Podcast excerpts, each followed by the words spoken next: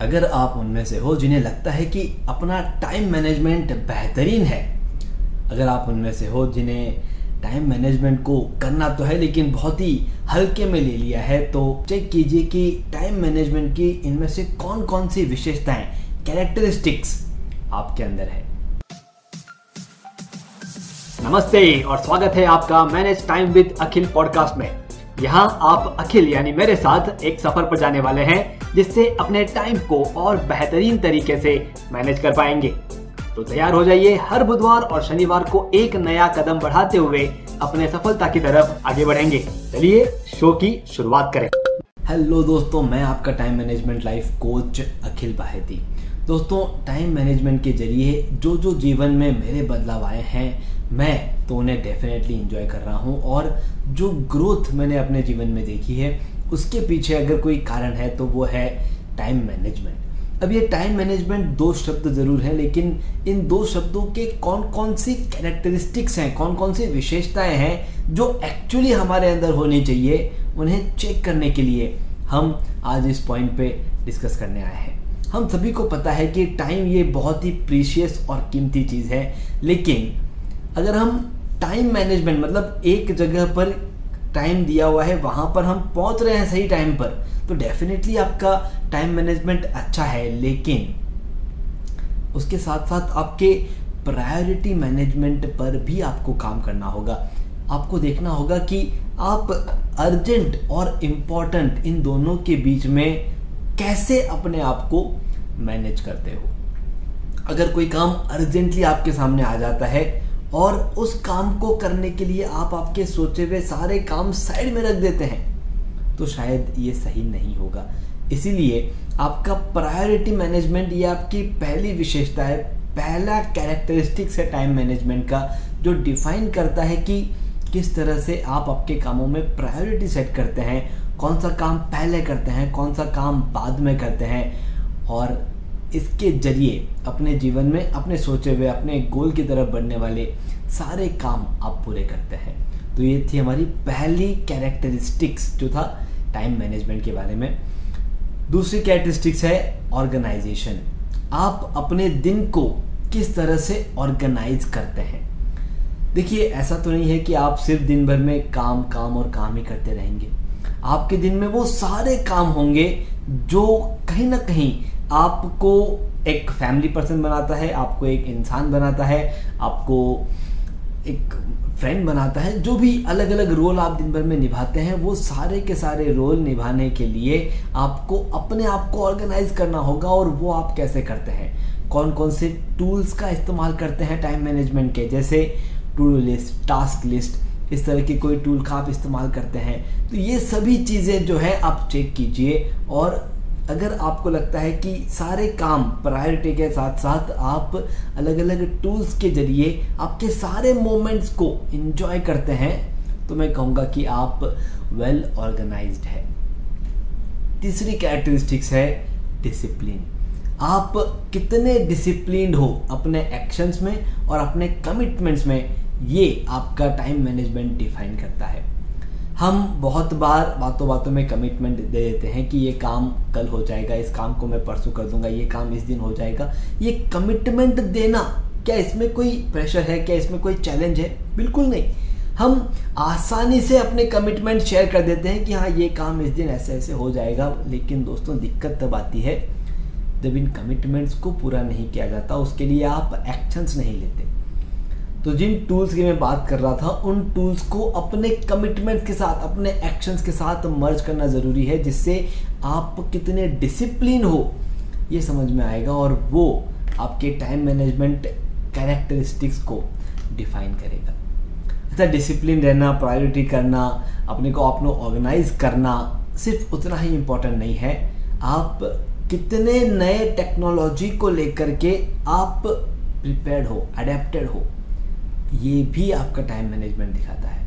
हमने एक बार किसी चीज़ के बारे में सीख लिया और हम आगे बढ़ गए और हम सोच रहे हैं कि अब हमें सब कुछ आता है, लेकिन आपको भी पता है कि हर दिन, हर महीने, हर हफ़्ते कुछ न कुछ नया ऐसा आता है जो आपको और प्रोडक्टिव बना सकता है, और फास्ट बना सकता है।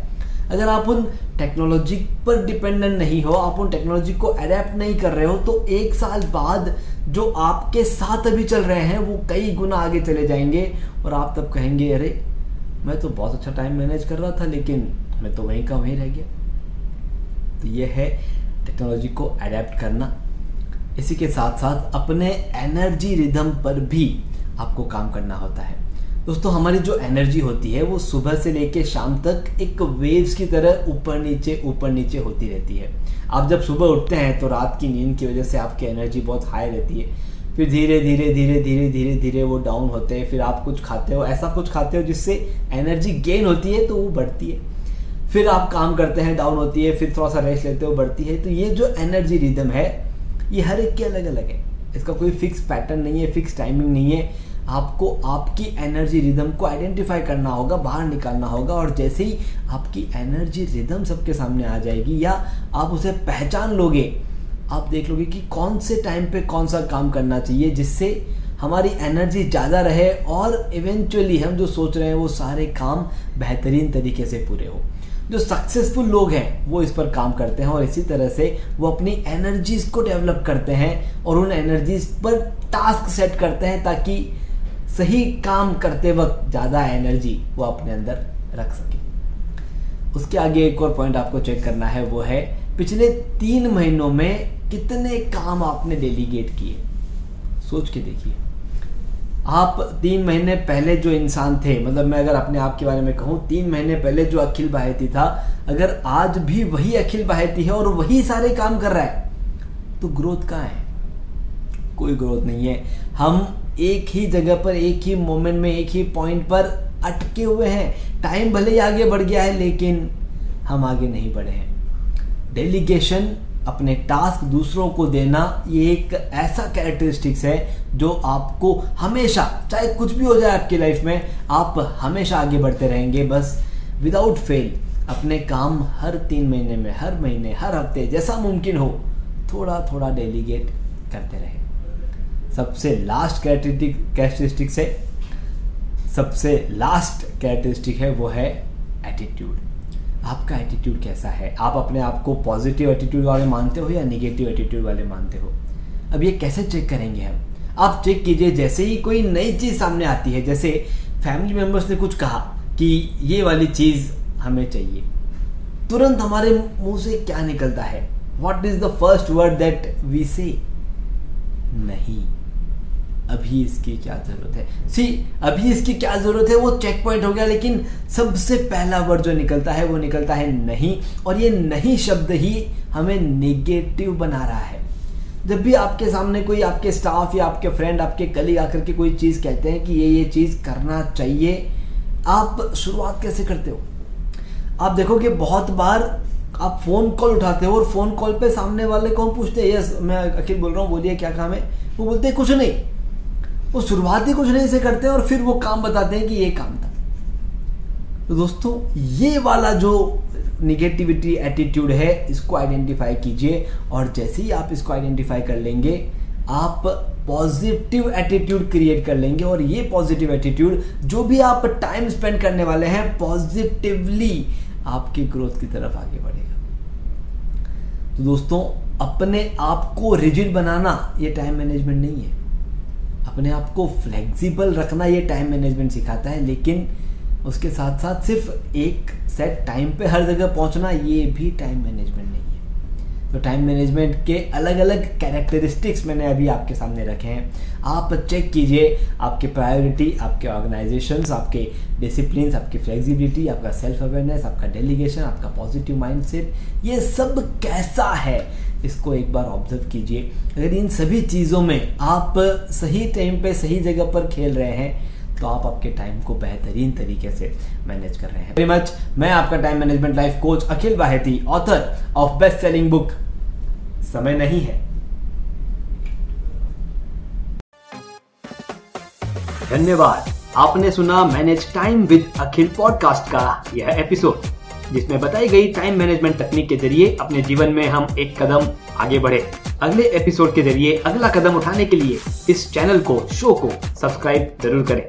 ध्यान रहे, आपके रेटिंग्स और रिव्यूज़ से हमारे बीच की दूरियाँ कम हो जाती है।